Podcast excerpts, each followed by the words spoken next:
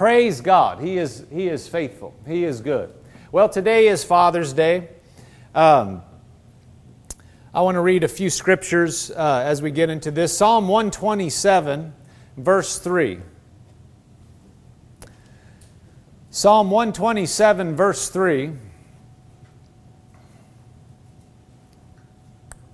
It says, "Behold, children are a heritage from the Lord. The fruit of the womb is a reward. Like arrows in the hand of a warrior, so are the children of one's youth. Happy is the man who has his quiver full of them. They shall not be ashamed, but shall speak with their enemies in the gate." It says, children are a heritage from the Lord. Verse four, like arrows in the hand of a warrior, so are the children of one's youth. Notice that, like arrows in the hand of a warrior. A warrior, what does a, uh, a warrior do with arrows? He is going to shoot them where he needs them to go.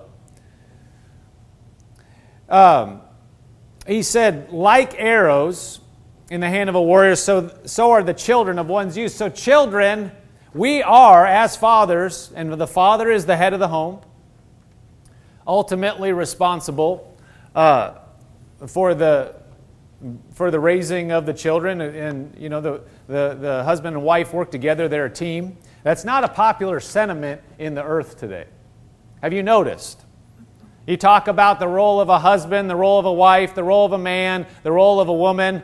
People will get in your face and and, and yell at you now about that. The blurring of the gender line is, is a very evil thing. And it diminishes both roles. And talk about being a strong father. Well, that's just, that's archaic in people's thinking. Well, that's, that's just old school. We don't believe anymore. Well, the Bible still reads the same. So we need to believe the Bible. The, the Word of God will work in two thousand nineteen. Just like it always has, because it's God's Word. When it came out, when it was written down, it was right and it will not change. Just because men get, you know, crazy ideas and they're, they're not new, these things have been around, they're just coming to the surface again and pushing, and people are pushing to have, they believe, have the right to walk in ungodliness and stand up for nonsense that is ultimately going to hurt people. It's not going to help anybody. It's go, it's hurting individuals, hurting children. Children need to look up, and and ultimately, yes, there are people that have had different situations and um, and, and you know, different family situation, and God is faithful in everyone. But that does not change the fact that the God's model is a mother and a father in the family. You know, we've gotten so politically correct that you can't, you don't want to hurt anybody's feelings, so you can't say what uh, the, you know, to use the word ideal or the model should be. That is completely politically incorrect. People will fight you and get very mad if you say, well, that just makes people feel bad. You know what? People are going to feel bad if they're believing lies. Are you guys listening to me? You're going to feel bad if you end up believing a lie and going and hurting everybody around you. That's going to feel bad. It, fe- it feels bad when you end up in prison. The truth may sting some people, but the ultimate outcome is going to be good if it's God's Word. God's Word is true. And so we are celebrating fathers. I mean, I'm, you know... I, there's a whole lot of people, I believe, that would probably want Father's Day just wiped off the map. And Mother's Day, let's just have day, you know, parent day. Because, you know, it doesn't matter. It's whatever you think. We're not going to celebrate fathers. Fathers need to be celebrated. You know, we had Mother's Day, Father's Day. We're focusing on fathers today. We need to celebrate fathers because fathers... Fatherhood and fathers are under attack, big time in our society. A strong father and, and, and man in the family, that is made fun of. Have you seen, you know, I don't recommend seeing a lot of the garbage that are called, you know, you know, movies and, and nonsense, but have you seen the pervasive sentiment in our society, how people, men are made fun of?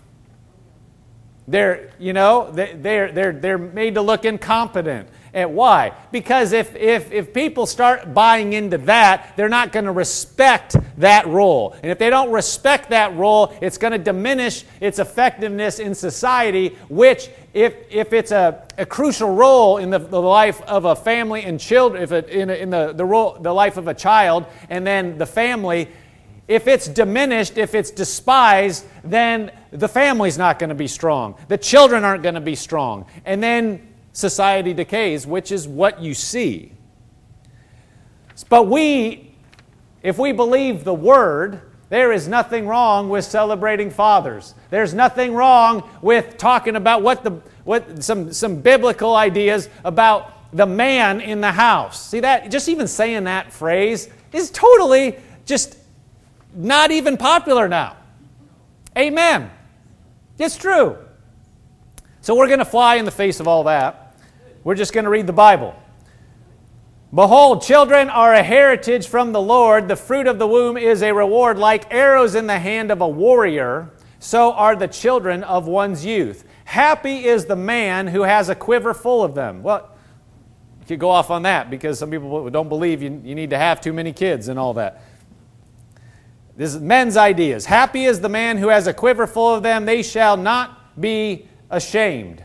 But they shall speak their enemies in the gate. Notice, happy is the man who has a quiver full of them. He's talking about the, the, the, the man, the father, guiding his children like a warrior would an arrow. Very specific. Helping them to hit the target. Helping them to hit the mark. Helping them to walk in the plan of God and encouraging them and helping them. Guiding them. And that takes courage. That takes strength. Let me read a couple scriptures here. Joshua one nine says, have I not commanded you, be strong and of good courage. Do not be afraid, nor be dismayed, for the Lord your God is with you wherever you go. The Lord your God is with you wherever you go. It says, be strong and of good courage. Do not be afraid, nor be dismayed, for the Lord your God is with you wherever you go. We need, as a father, you need to be strong and you need to be courageous and you need to be the man that God has created you to be. And we're going to get into some things uh, Just, I believe, and my prayer is that it would be an encouragement to you. Because, guys, in this earth, men and fathers in particular, they have, they are, they can be beat up. The world, by, by being the father and having the responsibility of leading the home, there is already enough pressure. There is an, already enough um, thoughts coming your way about, are you doing a good job? Did you do that right? Did you say that right to your kid? And then on top of that, that's just the role in general. Now you have a society that is constantly targeting the role of the father and trying to make it basically like another mother. The role of a strong man and, and uh, the role of a father has been despised and pushed. And you've been told that you need to be basically like a woman. And what we need to understand is that men and women are different, which totally flies in the face of a lot of current ideas. But it is the truth, and God made us different. The way we're going to be strong as a fa- family and strong as fathers is to realize there's a difference. And don't shy away from the way God has made you. Embrace it. Because God, God uses both the mother and the father in different ways to help a child get where they need to get. It, there's a balance there. Too much of one or the other can, can you know, can uh, be not as, as good for the child, but the, the, the balance that a man and a woman bring, the mother and the father, helps to, to bring the kid the, the child uh, stability and help in life. Notice it says, be strong and of good courage. Do not be afraid nor be dismayed, for the Lord your God is with you wherever you go. Joshua twenty-four, verse fifteen.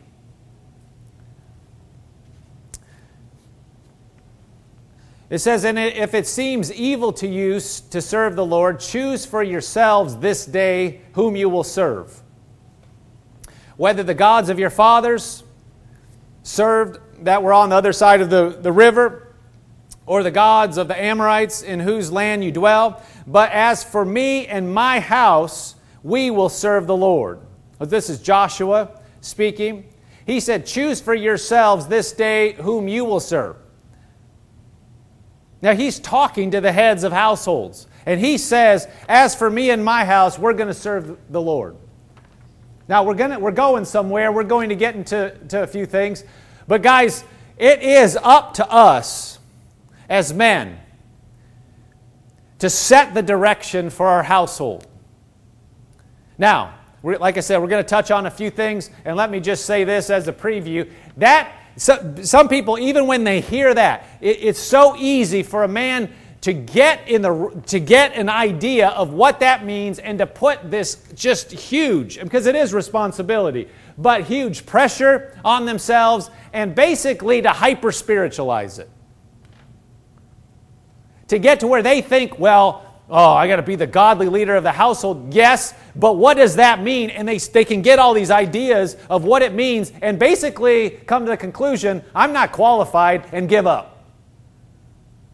Because it, it's you got enough pressure as it is, and then to think, I got to be the spiritual giant, and I got to do all these things, and they try, and they, they get the, all this stuff from society, and basically just say, I can't do it like that. I'm not like that. And then to be told you got to do it, basically more feminine, and they're saying, how do I do that? Because there has been this over, you know, over decades, even in the church, that men are supposed to be kind of eh, more, more like women. And they call it spiritual. Nice, and I mean, yes, you want to be nice, but really touchy-feely and, and just really in touch with your emotions and all these things that, I'm not saying all that is completely wrong, but guys will look at it and go, how am I supposed to be like? So that's what it means to be a Christian? I got to be like that? I don't even know how to do that. And they already feel enough pressure, and then they throw up their hands and go, whatever. And then they, they'll, they'll push away from what they think is God, but it's not God. It's men's ideas again. If somebody got the idea of what they think it should look like. We need to let the Bible be our guide, but sometimes it's people's opinion of what the Bible says, not the actual Bible. Does Joshua sound like he's really mealy-mouthed in all these things he's saying? Be strong, be courageous, for God is with you. He, just, he, got, he said that a number of times in, the, in those passages. And this, at the end, he's basically saying, he's, call, he's throwing down the gauntlet saying, you guys choose this day who you're going to serve. Who's going to be the God of your household? You choose, and you set the direction. It takes a strong man to do that. But guys, if you'll do that for your children, stand up, you believe, you, you set the direction that in this household, we're following God. Now, you, they know you're not perfect. You know you're not perfect. Your wife surely knows you're not perfect. But you going in that direction and saying, we're going to do this and going, that is pleasing to God, and that's what we're supposed to do, is set the direction. You may stumble, and I'm getting ahead of myself, but you may stumble, you may fall, but you get up and you keep marching on. That is the godly direction. That is what we need to do. Our children and our family need to see us going after God, making Him number one, making Him important in our lives.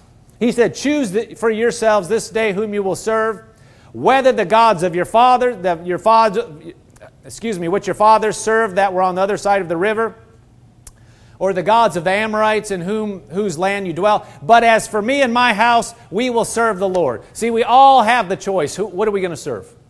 And you say, well, we don't, you know, they had all these other gods and, you know, all these religions. I serve God, but there's no, uh, you know, there's, we don't have idols in our, our lives and everything.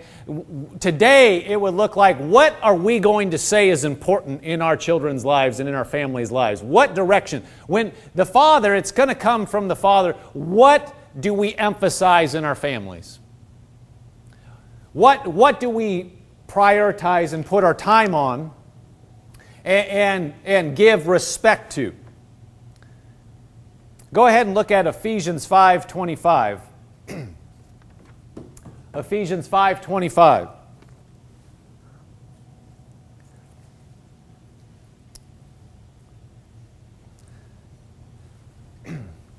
It says, husbands, love your wives. Now we're going to read this. This is talking about the the uh, husband-wife relationship, and then it touches on some relationship with, with the children in chapter six. We'll get to that in a moment. But when I'm reading this part, we need to understand that the relationship a man has with his wife completely affects the relationship with the kids and how the kids operate.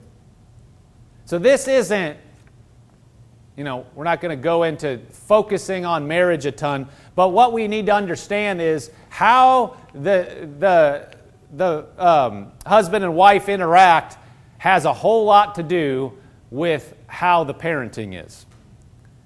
How the father interacts with his wife has a ton to do with how those children perceive uh, the father. And how the children come up, because you can't really be a great father not treating your wife well. And it does have a big effect. But I wanted, we're going somewhere here, so stick with me. Husbands, love your wives just as Christ also loved the church and gave himself for her, that he might sanctify her and cleanse her with the washing of the water by the word, that he might present her to himself, a glorious church. So this is likening the relationship of the husband and the wife with Jesus and the church and how he acts with the church. That he might present her to himself a glorious church, not having spot or wrinkle or any such thing, but that she should be holy and without blemish. blemish. So husbands ought to love their wives as their own bodies. He who loves his wife loves himself.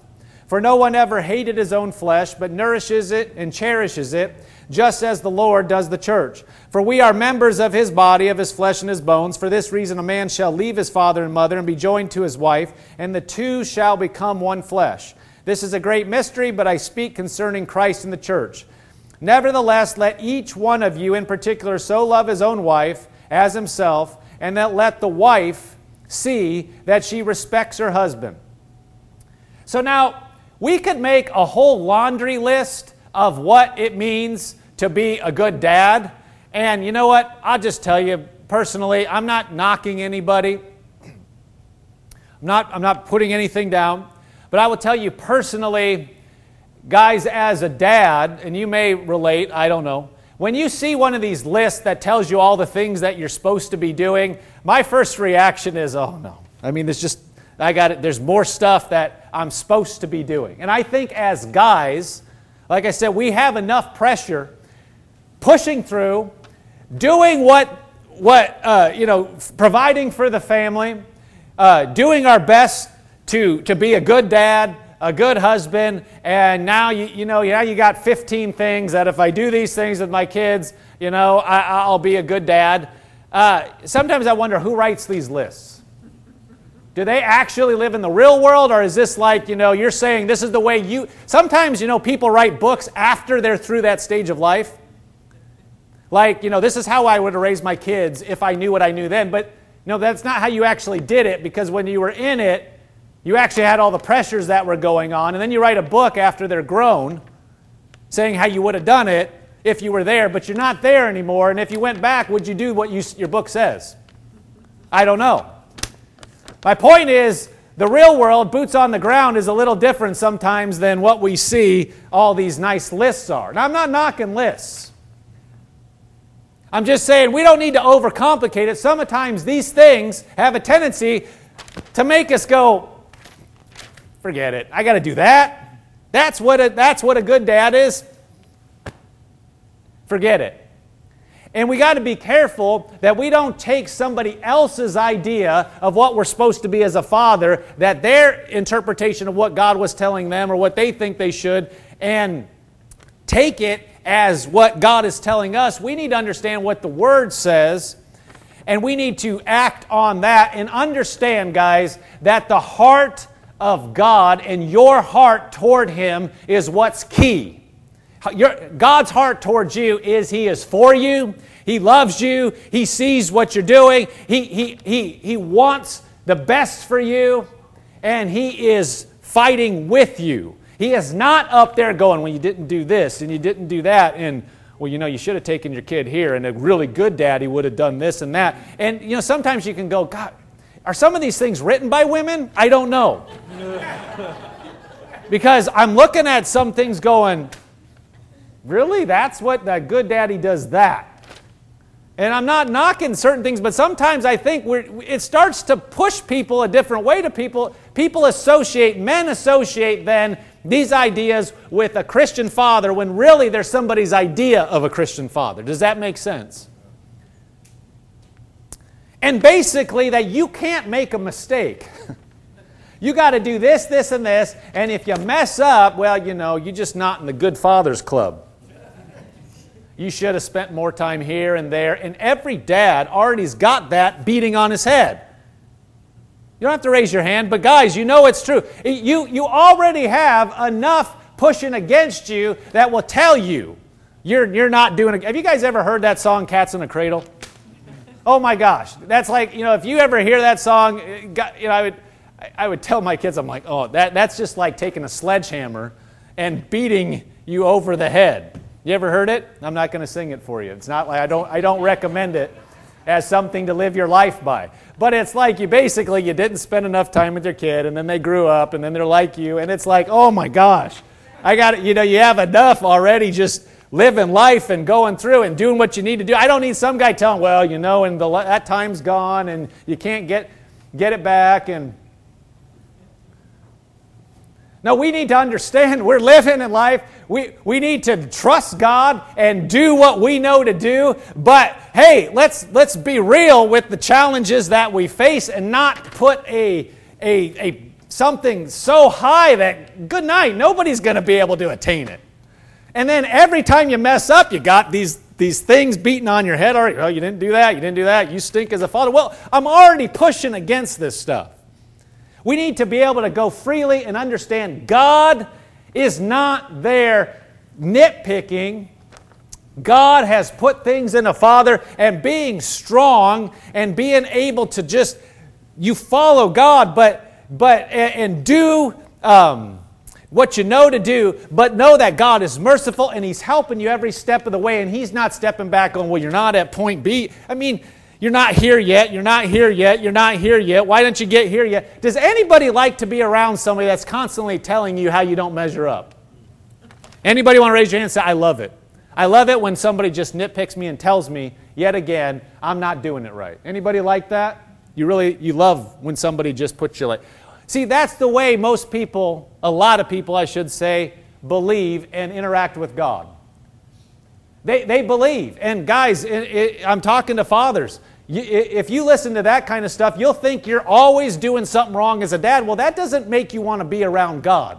If you think God is always going, well, you didn't do that. You, you should have done this with your children. Well, you didn't read that Bible verse. Well, you know, I'm not knocking any of that, but let's not beat ourselves up where we're at. You're not going to go anywhere if you think The, the goal is so far out of reach. You, you need to understand what the next steps are and keep pressing forward. Here it says, it's talking about husbands loving your wives, and, and love is basically the New Testament command. So, as a father, won't give you fifteen things. If you love your wife, you are well on your way to being a good dad. Amen. Didn't get any amens. That's all right.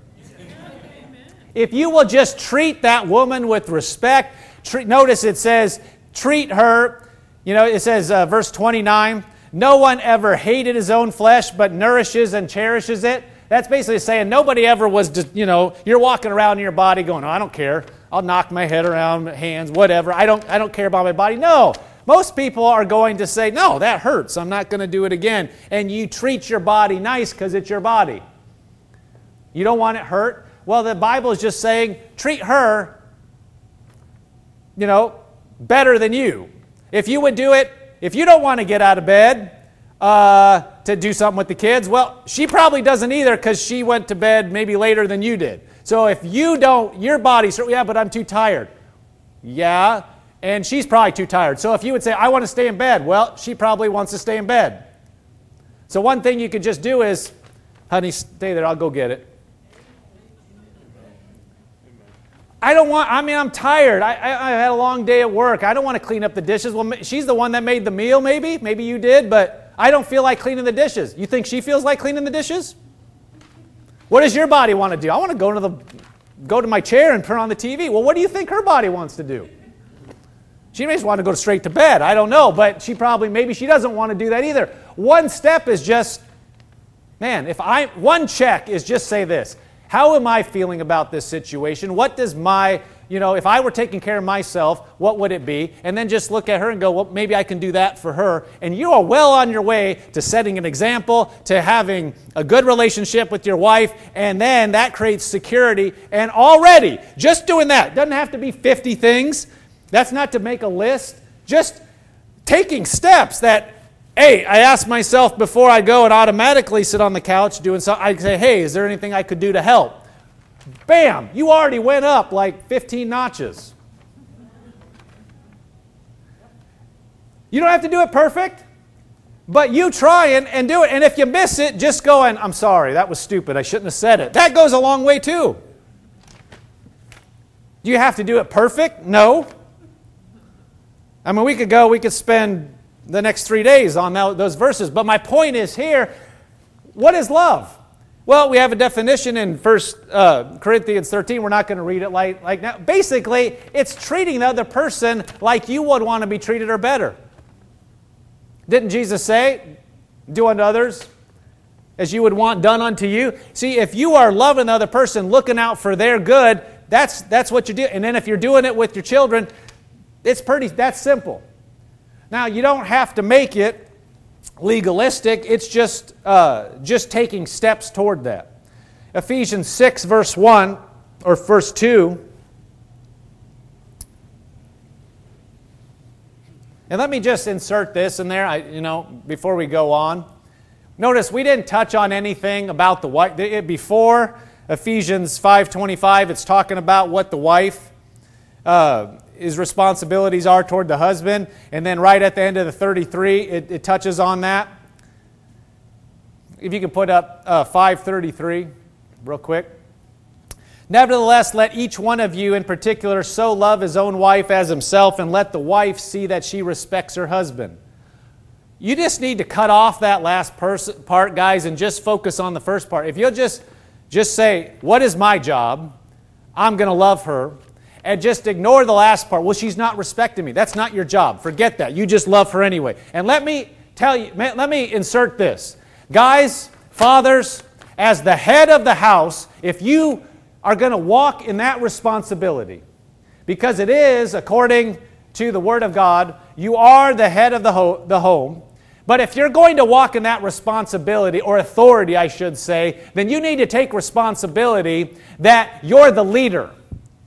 And there is responsibility that comes with that. In other words, you don't get to boss people around and say, I'm the head of the home, but not take the responsibility and all the weight that that entails for the responsibility of how the kids are dealt with and all that. And I'm not doing this to heap any coals on you, but um, in this instance, just because your wife is not doing what you think she should do doesn't make it so that you can just abdicate your responsibility and say, well, I'm waiting for her. No, if you're the leader, you ought to go first. Did I lose anybody? No. If you're the leader, then regardless of what she's doing, you're going to step up and you're going to say, well, I'm going to do this. You say that's hard. Yep, but that's an easy step. If we'll just say, I'm going to treat her the way the Bible says, regardless if she's not doing her part, I guarantee you guys the rest of it will change. Ephesians six, verse two. Ephesians six, verse two. It says, "Children, obey your parents in the Lord, for this is right. Honor your father and mother, which is the first commandment with promise, that it may go well with you and you may live long on the earth. Fathers, do not provoke your children to wrath, but bring them up in the training and admonition of the Lord." Now, a, couple, a few things here. Verse two says, "Children, obey your parents in the Lord, for this is right."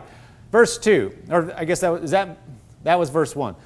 I, I put two twos on my page. "Children, obey your parents in the Lord, for this is right. Honor your father and mother, which is the first commandment will, with promise, that it may go well with you and live long on the earth."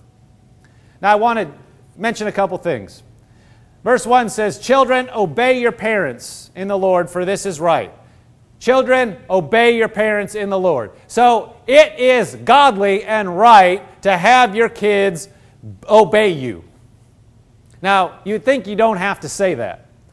But in two thousand nineteen, there are a whole lot of people that think, well, you know, the kid, they gotta, you got to let them spread their wings. I mean, yeah, eventually. But that doesn't include uh, disrespecting you, and that doesn't include not honoring you and not obeying you. It is what we are supposed to do as parents is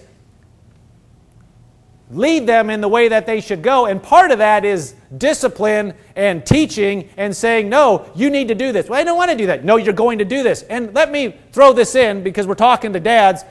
Dads, as we, we talk about the, the, the, the, the husband, the wife, the mother, and the father, mothers are going to tend. Now, I know, I understand this isn't politically correct, but the way a woman's made, they're going to tend to be softer. They're going to tend to be more lenient. They're going to tend to ha- be more gracious and more giving with, with uh, you know, uh, do-overs and all that. A man is going to be more tending to enforce the law.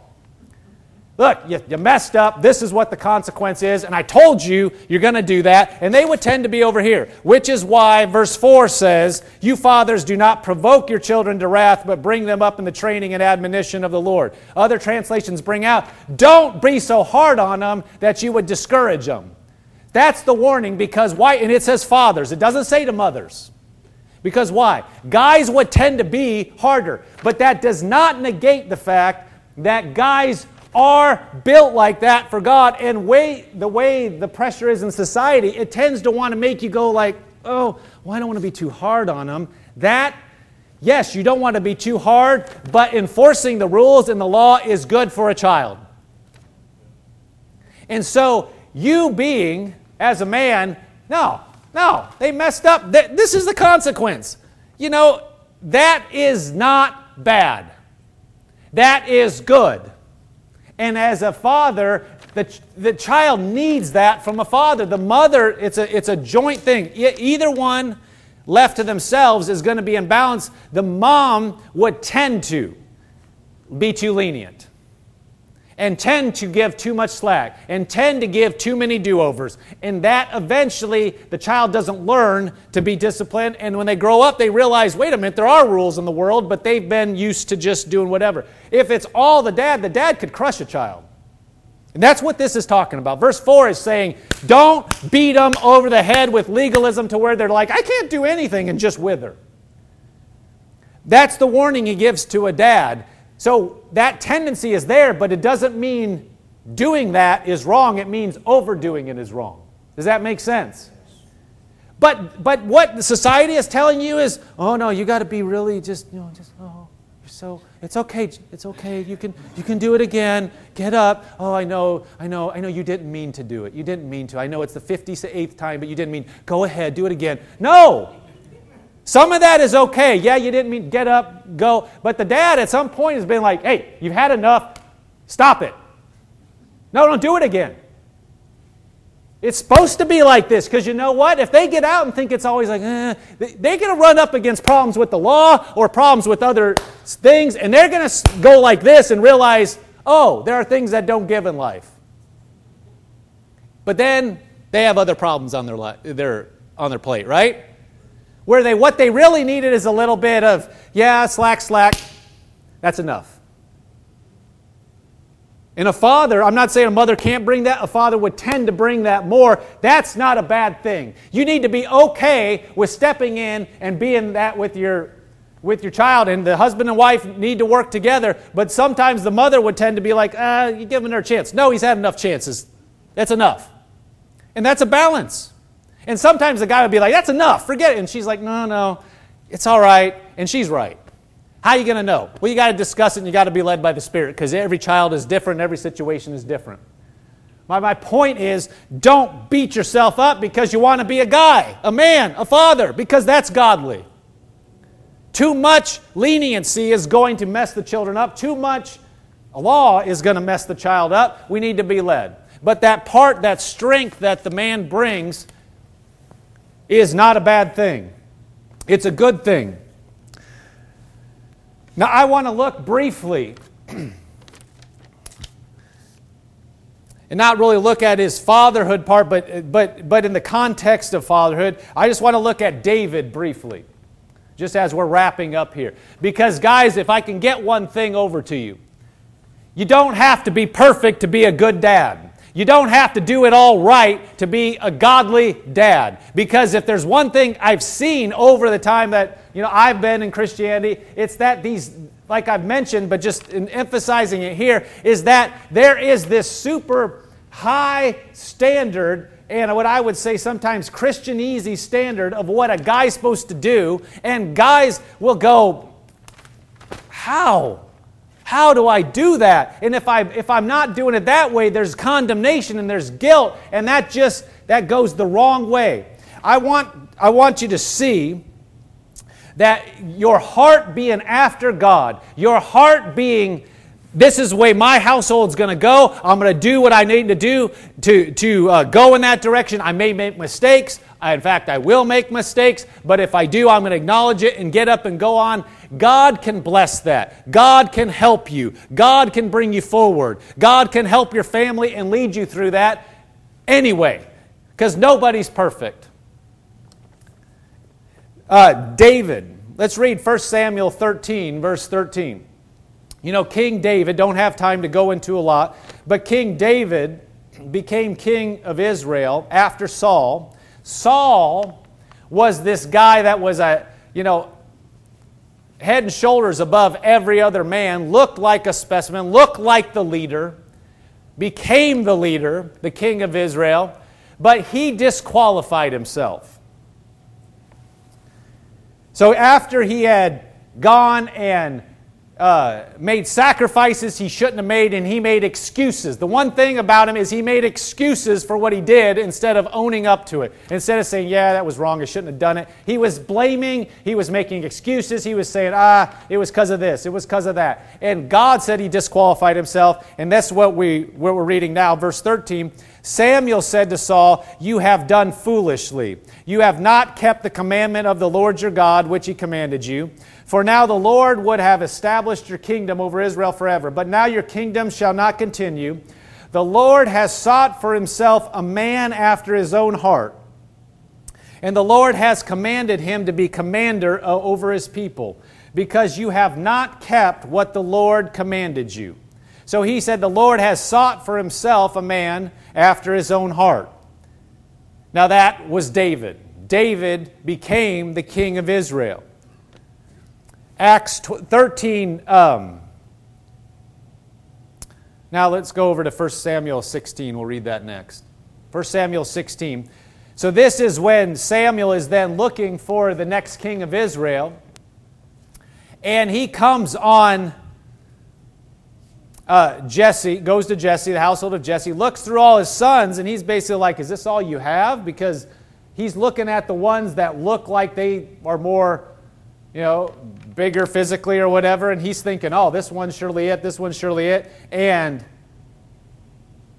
he says to Jesse, is this everybody? Because he's come to anoint the king, and Jesse says, no, well, you know, David's out tending the sheep, and so this is where we pick up. Samuel said to Jesse, send and bring him, for we will not sit down until he comes here. So he sent and brought him in. Now he was ruddy with bright eyes and good looking. Now the Lord said, arise, anoint him, for he, this is the one. This is the one what? This is the one after my own heart. This is the one that I've chosen to be the leader. Then Samuel took the horn of oil and anointed him in the midst of his brothers, and the Spirit of the Lord came upon David from that day forward. So Samuel anoints David the king of Israel. Acts thirty twenty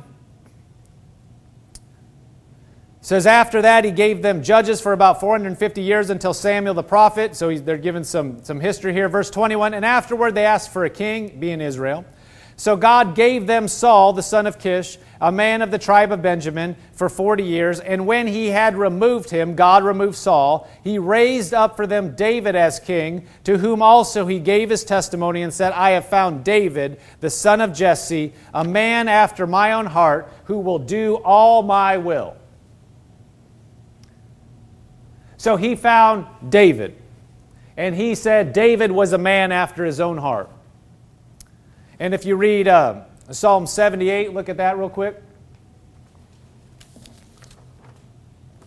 Psalm seventy-eight, verse seventy says, he also chose David his servant and took him from the sheepfolds. From following the ewes that had young, he brought them, or brought him, to shepherd Jacob his people and Israel his inheritance. So he shepherded them according to the integrity of his heart and guided them by the skillfulness of his hands. So this David, Saul messed up, he removed him. It was a hardness, it was a hardness of heart. David was called a man after God's own heart. Now, we're not going to turn there and, and turn and, and look into this uh, a lot. But David, the one that became king, the one that's been called a, a man after his own heart, majorly, majorly messed up in his life. Not just a little bit. If you're familiar with the story, he is a king. He's been put there by God. And his men are going out to battle. And he gets his eyes. He's watching a woman from where he's, from his, uh, where he lives, and sees her and decides he wants her. He already, this is another man's wife. And so he has her brought, he commits adultery, and then he has the man's husband pushed out, gives a command to have that man, to have Uriah, her, her, this was Bathsheba, to have her husband put to the front lines so that he would be killed. Basically, he murdered the man. Now, he repented. And there wasn't, it wasn't without heartache that this happened. But David, even though he messed up so bad, I mean, he, he, adultery, murder. And not just, I mean, he premeditated murder. He had the man killed. Why? So he could be with the, the man's wife, which is just not good. Yet he was called a man after God's own heart. He repented, he got up, he went on, and he was a great king of Israel. Now, is it good that he did those things? No, and it cost him. But God called him and looked on his heart, and he still honored him, and still honored his children after him. And Solomon, his, his son, who was born of Bathsheba, the one that he committed adultery with and took for his wife, and whose husband he killed was Solomon, who was the wisest person that had lived and richest. Now, Solomon didn't stay the course and got into some stuff and, and brought himself, you know, did some dumb stuff later. But God honored what David was, the, the, the result of the union with this person that he shouldn't have been with. God still honored it. Because David had a heart after God. Saul made a mistake and said, well, I didn't make a mistake. What are you talking about? It was this person's fault, and they were telling me this, and you weren't here. And he was making excuses. David said, I, I, was, I blew it. I shouldn't have done it. I'm sorry. He said, I, I was wrong. He said, forgive me. He can't, you know, you don't have to have a real long, drawn out repentance with God. David was like, he said, forget, after doing all this, he said, Lord, forgive me, I've sinned. Well, yeah, you did. Some people think they have to draw it out for three days. He committed adultery and murder, and he's, I missed it, I blew it. And I'm bringing this out because David was a strong man. He was a strong man after God. And he made mistakes, but he was still a strong man. His heart was after God. His heart was to do what God would have him to do. And guys, as a father, your heart, you going after God and honoring Him, although you, we're not saying a bad confession over you, because I guarantee you none of us will do it perfect. And if you had children that grow, you didn't do it perfect, but God will honor you if you'll look to Him as you're walking through it, and as you're going, if you'll go after it and say, I'm not going to do this perfect.